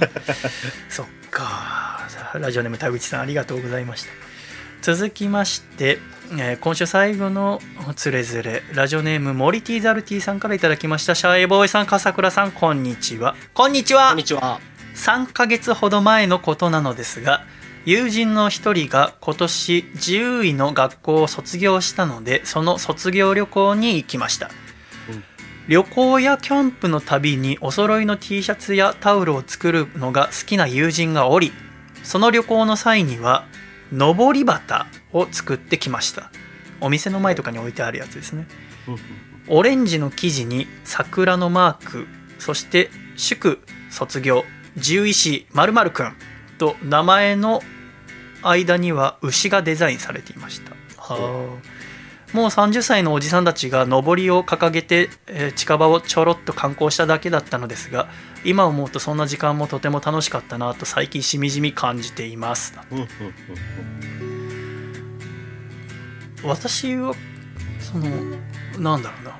1回だけ去年の1月とかかな。草津温泉に行った時にその一緒におじさん50代の方に連れてってもらったんでその人がオリジナル T シャツを作ってきたんだよね、うんはい。えーでこれ着て草津男4人で観光しようってなってうんうん初めてそういう T シャツ着て旅行したけど楽しかったんだよね。富岡製糸場見たりとか草津の温泉回ったりとか、だから温泉にこういうのがあー旅行にこういうのを一つ作ってくるとあのあの旅行そういえば旗作って一緒に持って回ったよねとかそのはい思い出す一つのきっかけになるから、とてもいいと思いますねごそのご友人はね。そうですね。一緒のものをなんかね、装着するって、すごい楽しいなと思いますね。なんかこう。そうだねでも僕普段なかなかないよね、普段がないからこそって感じですよね。なんか友人と高尾山、高尾山はい5人ぐらいで登った時に、その上の方で売っていた、なんか、アディダスのパロディ T シャツみたいなのがあったんですよ。なんか山、山です。みたいな、なんかちょっと文字ったはいはいそれ5人で買って、お揃いで山頂まで行って、それめっちゃ楽しかったんですけど、あその T シャツ着て、そのまま帰ったんですよ。そしたら、あの、嫁さんにめっちゃ怒られました。あ なんで？いらないあんた浮かれて。何円したのそれ？みたいな。それ含めて思い出になりましたけど。あーそれ聞いて思い出しましたけどお揃いで私だけお揃いにしなかったんですけど高尾山に行った時はい。高尾山に2年前ぐらいに福田さんとはい。あのハリー・ポッターその読んだっていうガンちゃんっていう男の子と私の3人で高尾山登ったんですね、はいでその時福田さんがなんかヨガの一環ではい。裸足で山登りするっていうのえにーいろいろハマってていろんな山を裸足で登ってたんですよはい。でそのガンちゃんっていうのは人にすごい影響される人だからはい。福田さんにやってみてすごい気持ちいいんだよって言われてガンちゃんも裸足で高尾山登っててさ、まあそんなに急な山じゃないからはい。平気なんだけどそれでもやっぱ石とかはあるからさ痛いわあそうけですよね。はい。で私はそのトレッキングシューズで登ってんだけどさはい。その一緒にいるとさその降りてくる登山客とかから「あら」みたいな感じで見られ 頑張ってるわねみたいな。で私もさその仲間だと思われるからさ。でもこれに関しては仲間だと思われたくねえなと思って。逆になんであなたは裸足じゃないのぐらいに思われる。私が一番後ろ歩いてんだけど後ろ前歩いてるとどんどん置いてっちゃうからさはい。後ろ歩いてて「あら裸足ねあら裸足ねあらえ？トレッキングシューズ?」みたいな目で見られるのが 私の高尾さんのトラウマなんだけど トラウマ。嫌な思い出として残っています。ということで「つれづれなるままにアコラジライフ」では皆様からのつれづれなメッセージをお待ちしております懸命につれづれと書いて「radio アットマーク細身のシャイボーイ .com」でお待ちしております来週のメッセージテーマは「僕の私のランドセル」でございます。ぜひランドセルについてのお便りお待ちしております。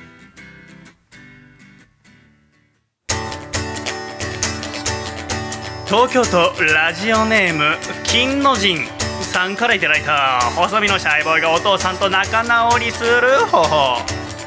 お父さん一人暮らしをする息子の家にお父さんがデリバリーをするサービス。ウーバーお父さん。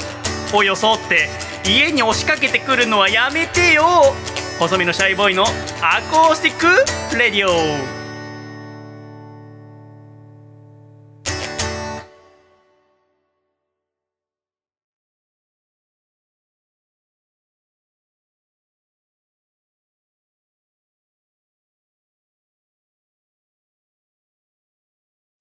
改めて最初に聴いていただいた曲は作詞作曲日比野の拓郎で新幹線を速するそして私は第1回日比野フェス MVP 細身のシャイボールと申しますどうぞよろしく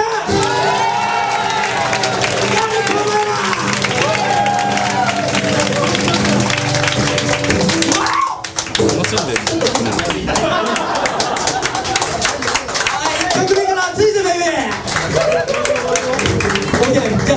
せっかくの日比野フェスだもう一曲だけ日比野区の中からの曲をやらせてもらってもいいかな？何を歌おうかなあなた方も好きな曲だったらいいな。お金を返そう今夜今すぐに。あの子に会いたい今夜今すぐに。ギターを手にしろ今夜。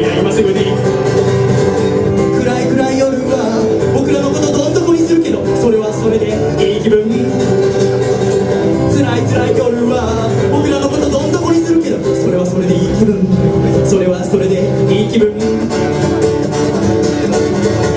今夜今すぐあの子に会いに行く。そして今夜ギターを片手に走り出す。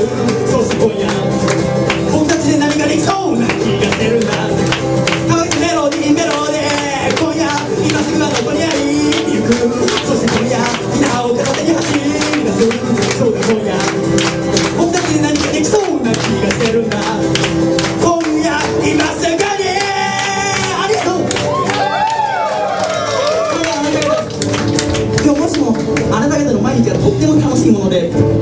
このイベントが毎日の楽しみの一つになればいいなと思って来てるのであれば今日はとっても素晴らしい夜になるでしょう私はリハーサルするなんてする時本当に素晴らしいよただあなたの毎日があんまりうまくいかなくて私と同じように何かを変えたいなと思ってるなら残念ながら見てるだけじゃダメだあなたの心の中に持ってるいろんなものふつふつしたものを熱として出さなきゃいけないんだそれを熱と私たち歌い手側との熱がぶった時にもしかしたら何かが変わるかもしれない。もしかしたら何も変わらないかもしれない。でもやってみなきゃ分かんない。やってみなきゃ分からないよね今夜今すぐあの子に会い。に行くそして今夜ギターを片手に走り出すそうで今夜僕たちで何かできそうな気がしてるんだかませメロデ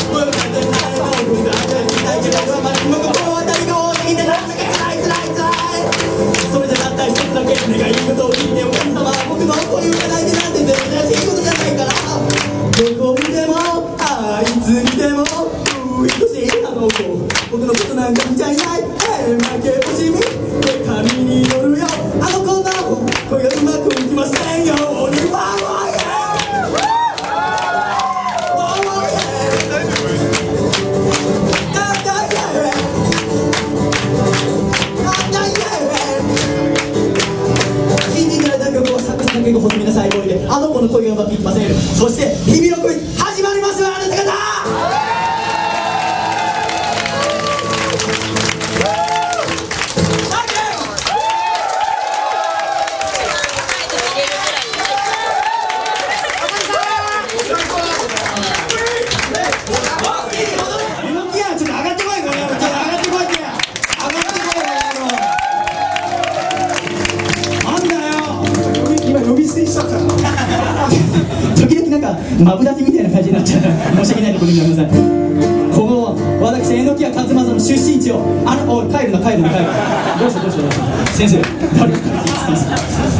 ましょう先生いきますよ一緒に行っちゃいますがあなた方ではさ私が横浜横浜と言ったら横浜横浜と叫んでくれ。横浜横浜と言ったら横浜横浜と叫んでくれ。いきなりじゃ難しいのは分かる。横浜ってなかなかハードルの高い地名だから。だけど大丈夫。今日はお手本をまず榎谷先生に見せていただきます。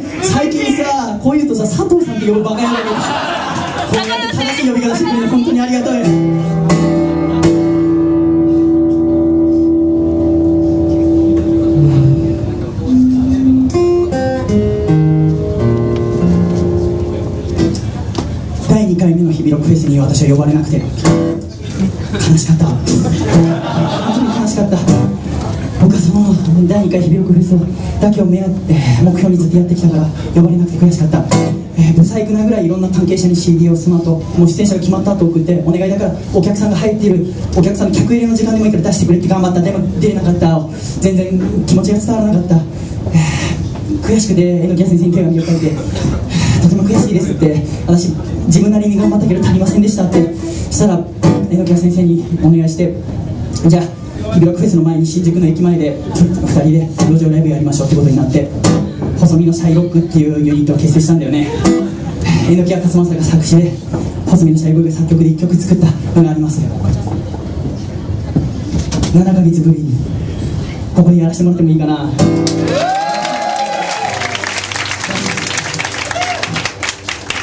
誰か榎谷先生の首根っこを捕まえて持ってきてください。先生。いや無理これは。るって僕怒られてるんです。これは無理だよ。先生。これ無理だって言ったでしょ。みええ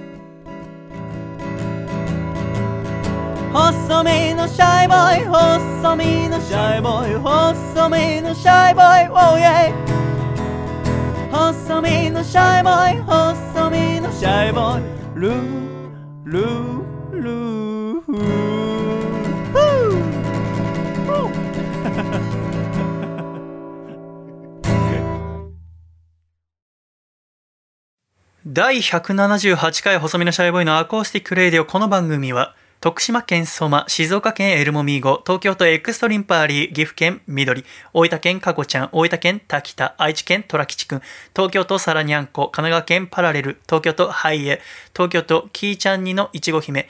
以上11名の提供で今週はシャイ、笠倉くん、えのきや先生でお送りしてまいりました。今週も最後までお聴きくださり、誠にありがとうございました。ではエンディング。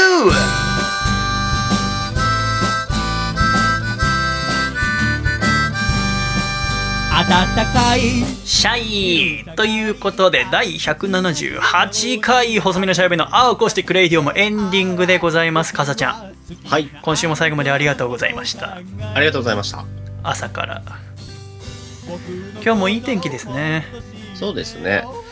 今日はどうやって過ごすおつもりですか？今日はまたはリモート会議があるのでちょっとその会議とかもやりながらっていう感じですけど、まあゆったりですね。ああそれ、あと1件とかそれぐらいなので、あとはあの放送国境、もうすぐ。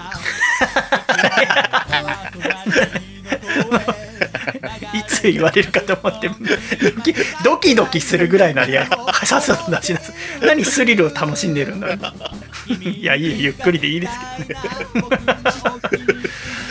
まあそのね一応緊急事態宣言は取り下げられましたけれどもはしばらくはゴラジはリモートでやりましょうい。まあそうですね。まあ他の現場もそうですけど、まだちょっとそんなにもうすぐリアルでやりましょうとか会議しましょうって感じでもないですね。放送業界っていうと。はい。あのそのやはりその離れてラジオを作るしかも2時間ってなるといろいろ工夫が必要なんですけどはい。あなんかね私ならできると思っていてうんいろいろ工夫のしようがあってねそのはい。うん対面で喋ってる時と違ってその相づちのタイミングとかがやっぱり一通り話を聞いてからじゃないと相づちが打てないと思うわけはい。今みたいに思うわけで「はい」って言ったわけだけどうん例えばその欲しい時話のこう長文を例えば喋ってる時に相づちが欲しい時とかもたまにあるんだけどそれは例えばさっきの「はい」を切り取って差し込むこともできるわけ。自然に。編集の。能力があれば。でそれを私はできるわけだから。うん。でそれをだからさほど違和感なく聞けてるんじゃないかなって私は思ってるわけ。だからこの何172回からの、うん、ラジオ私にとってまあ挑戦でその点なんかね毎週楽しいんだよ。そのいかに面白いものを違和感なく2時間できるかっていう。でもっと能力上げられると思うしこれが作ることができると対面でやった時も俺はものすごい勢いで喋ると思う。すごい気をつけながらもうおっかなびっくりやっぱ喋るからさ。やっぱ対面で喋った方が楽は楽なんだけどこの離れて撮ることがでそれで自由にっていうことができれば世界中の人とラジオが作れることになるから。そうですね。これは生かさない手はないよね。はうん。だから本当に私はね今いろんな挑戦ができて幸せですよ。とてもおやりがいを感じながら作らせてもらってるの。あ全てこうやって聞いてくださってるアコラジックの皆さんそしてメールを送ってくださるアコラジックの皆さんのおかげですからとても感謝しておりますありがとうございますえーねまあ、うちの作家は放送後期も多くないんですけどい。いやほら来た。もう2週間前ぐい。らいのやついやいや君がほら行ってこいの顔してるから。そうですね。行ってこい顔してるってあの、榎谷先生もね、そうましたけどそういう節はあるかもしれない。あれなんだ。あれさずるいよね。まあ、反省はしたんだよ。そのさあその君が飛んでるっていうこと。つい私は言ってしまうしもともとねその部屋で撮ってる時に臭いから風呂入るとかさ だけどさなんかな全部私は君の手のひらで転がされているような気にすらなってくるんですけどね本当に君も今年29歳ですか？そうですね。29になる年ですね。はああそうですかねお互いどんどん楽しくなっていきますからこれからも面白いラジオ作っていきましょうねい。はい。うんじゃあ今日中に放送後期送って。今週も最後まで お聞きくださり誠にありがとうございました。また来週必ず笑顔でお会いしましょう。ではいくぞ。123シャイまた来週。えのきや先生の新連載「ピッコマで読んでね」回だった。ね